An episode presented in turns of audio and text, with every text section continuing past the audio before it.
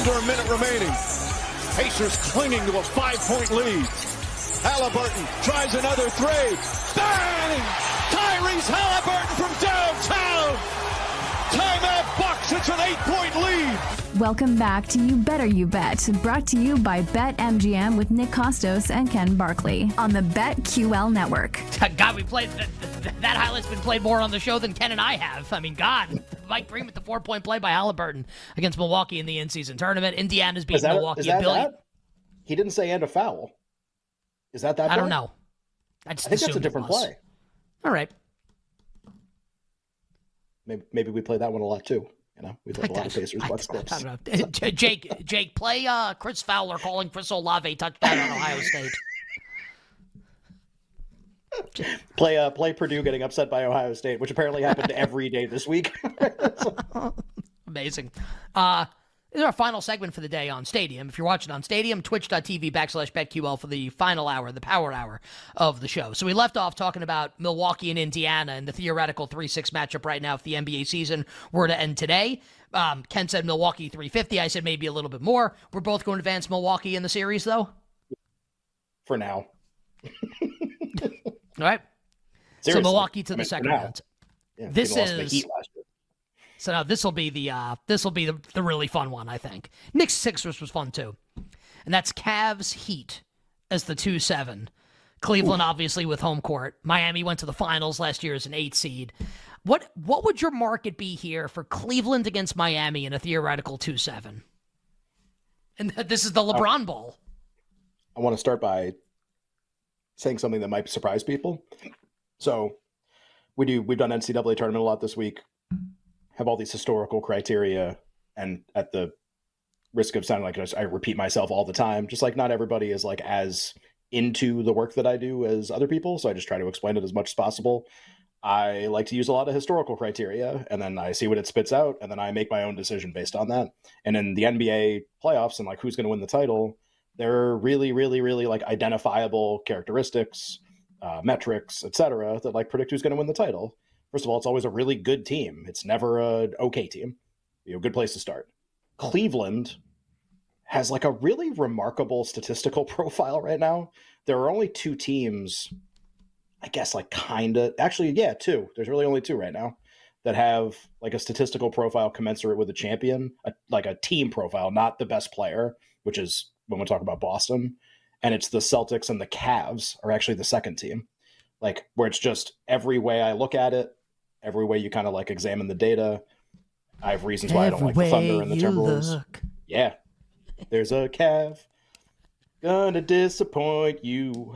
So like they look, I mean, they look even better than I would have expected, honestly, with this recent extremely good play that they've had, like extremely good run of form that they have. So that's a really, really, really long-winded way of saying I'm curious how the market will balance that.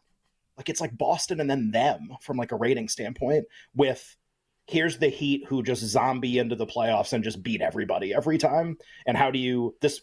We have every other year or every year we have a series like this that happens. Lakers Suns a few years ago was like a perfect example where the Suns won 1 billion games but hadn't done anything, and the Lakers had LeBron and it was a 2-7. That was the series where Anthony Davis got hurt and the Suns ended up Lakers are up 2-1. Davis gets hurt and the Suns win the next three, and we're to the NBA Finals where they lost to Milwaukee. And the Lakers go up 2-1, and when they're winning game 3, the entire Lakers bench is like clowning. I think it was Jay Crowder was guarding LeBron near the Lakers bench, and it's like, oh, it's like the implication was like we're toying with you. The series is over, and then Davis gets hurt, and it flips the other way. But the market for that series, I believe, was Suns. And remember, like not all-time regular season, but like a phenomenal regular season by the Phoenix Suns, and not that by the Lakers. And I think it opened like Suns -170, Lakers like +150. So like The LeBron team got the and the Lakers got bet. And the Lakers got bet. It ended up, well, and that's going to be the kind of situation where even if the 7 takes like a 1-game lead in the series, there's going to be so much like, well, they're going to do it. Like, they're going to upset them. This doesn't have to be just like that. One team had LeBron, the Heat have Jimmy Butler. It's not exactly the same thing. But there is that push of like, Warriors Kings last year, I guess, would be like an okay comp too. But again, Curry is on that team. So this isn't that. But my point is just, how much credit will the Heat get no matter how bad they are? Like, how much will they get? They made the NBA Finals last year as an 8. And they're playing a team with very little postseason experience and maybe the worst coach in the playoffs in terms of like game-to-game playoff adjustments. Cavs are definitely favored. It's probably like the first number that came into my head was like Cavs 260, Heat plus 220, something like that. Something I was going to say like 220, 190. Yeah, just if it gets short enough, like Cleveland's too good. Like they're just too good. And the Heat, even though they're the Heat and they have this reputation, like the two other examples I gave, LeBron's on one team and Curry's on the other. Like that's not this. Like that's not what this setup is. So I guess I could be wrong. I think like, look, the regular season accomplishment and the home court gets you somewhere market-wise. How far out does it get you as a favorite against a team that I think people will be drawn to because of what typically happens in the playoffs? Yeah, maybe first digits too. Maybe first digits higher. Maybe it's higher than that. Just because what would you do? The regular season stats would be, well, I mean, if it got like 3-1 or higher, I'd probably have to bet Miami. Probably. I bet Miami 220. So, I probably wouldn't. And not having home court, I probably wouldn't. I would do like, it just like, and I'm okay with whatever the outcome is when I make that bet. I lose, they get swept, I'm cool with it. Yeah. God, I mean, Spolstra Bickerstaff the only thing worse is, Doc Rivers against a lot of coaches that he would see in the playoffs, I guess, would be a matchup that you wouldn't like either. But yeah, I mean, like Spolstra Bickerstaff's like an impossibly bad. And I have the best two players in the series. And I have the best two players. I feel like you're trying to get a rise out of me by saying that. You definitely don't have the best two players in the series. I have Butler and you have a great playoff player. And I have Jaime Hawkins. That's what we're talking about. Yep. Yeah. Well, that's perfect. That's actually perfect. Who did you think I was going with as the second player? Yeah, Bam. No, I thought it was pretty obvious. Who's like actually the third best player in the series, yeah. Definitely. Yeah. Yeah, I mean, like Mitchell is the best player in that series, no question. But Butler has played much better in the playoffs than he usually does, so that's what makes it fun. I would bet Miami. I'm going to advance Miami here. Okay, I mean, I'll advance Cleveland, but I get that it's fun to advance Miami. They'd be a dog in the series. And then, by the way, would set up Miami, Milwaukee in the second round. Just saying.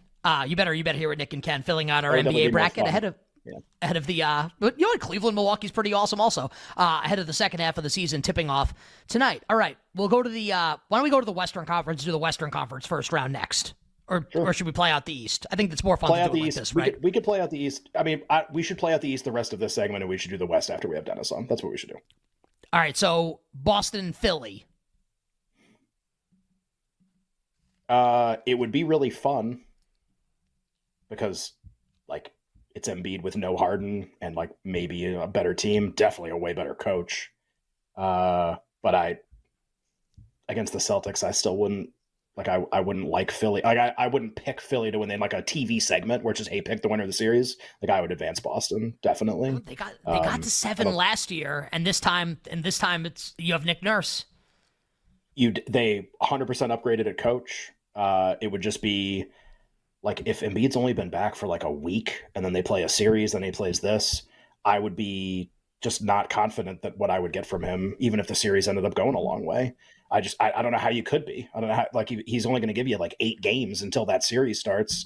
People might be like, well, that's a benefit because it means, like, he's, you know, healthy and recharged or whatever. Like, he hasn't been through the grind of a long season. They will have won a series against a good team, though. So the thought is that he will have played well. Yeah, I think, like, look, it's an awesome thing to think about because there's a lot of mystery involved and a team in the Celtics that's had some playoff failures. I'd have to be in it and, like, know how it looked to be really confident one way or another. And if I'm not in it, which we're not because it's not April, then I'm going to still have to pick Boston in that setup. But there's a lot of wiggle room here based on, like, Embiid would be the best player in the series. And I have to bring this up, too, for the Celtics. Does Porzingis make it through the first round without getting hurt? Because if he's hurt, they just lose to a lot of teams, by the way. That's what we're learning as the season goes along. It's all this, like, Tatum MVP stuff is obscuring the fact that from a metric standpoint, Porzingis is the best player on the team. And he's, like, the most important thing for every series they're going to play against a lot of different players. And, like, a lot of people have pointed this out. Like, when they play the Heat, like, Bam's ability to, like, leave whoever he's guarding and cover everybody else. Well, now it's Porzingis. You can't leave him.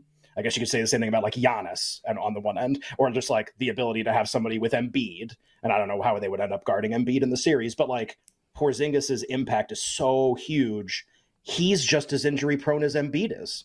So it's actually that kind of like there is a huge wild card. We don't know what happened in the first round, obviously, in that series. Like if the Sixers had Embiid, even if we don't know how good he was, like he only played a few games, and Porzingis was out, I would 100% pick the Sixers to win that series. Like, and Porzingis can be the only guy out. Everybody else is healthy. Sixers win the series, maybe in like 5 or 6. Like that's how big of a deal it is if he would be out. Do you think First Take should lead tomorrow with should Kristaps Porzingis win? Should he win NBA Absolutely. MVP? Absolutely, that should be on the A list. Porzingis #1, and then like is that what they call it? Michael Jordan versus it's Stevens A list when he does like the 5 things. It's a good name. It's a lot of the stuff is like play on words, kind of corny, over the top, but like that's what the show is. I think it fits. Yeah. What was Kellerman's show called? Like his solo vehicle? I just remember every segment started with Max, but I don't remember what the show was called. Max was the first one, right? That wasn't this one. Well, Max Value was the name of the betting segments that they would do. No, but like, was Max was the show, like, though? Yeah, I don't know. IMAX was not the name of the show. How can I not remember the name of the show? For a split second, I said, "Send it in." That's what I was about to say. Send it in with Max Kellerman. This just in. There we go. Close enough. At 2:00 in the afternoon. Hot off the presses. Okay, I have so many funny jokes that will stay on the cutting room floor. I'll advance Boston also begrudgingly. Milwaukee, Cleveland, for you. I'll advance the Bucks. I created a dumb back bracket for myself. I advanced Milwaukee past Miami. Boston, Milwaukee for both of us. I'll advance the Celtics. I'll advance the Bucks. Okay. Coming up next, who does Ken have beating the Celtics in the NBA Finals? Who does Nick have beating the Bucks? Right, exactly. There's some good stuff there. Embiid, Heat, Nick's injury report. There's a lot of good stuff going on in the middle. The Pacers, what do we do with them? The West is going to be great. So we'll do that coming up next hour along with our bets. But we will start the hour filling out an NHL bracket with our friend Dennis Bernstein. You won't want to miss it. Head on over to Twitch, twitch.tv/BetQL if you're watching right now on Stadium. We'll be right back with You Better You Bet, presented by BetMGM on the BetQL network.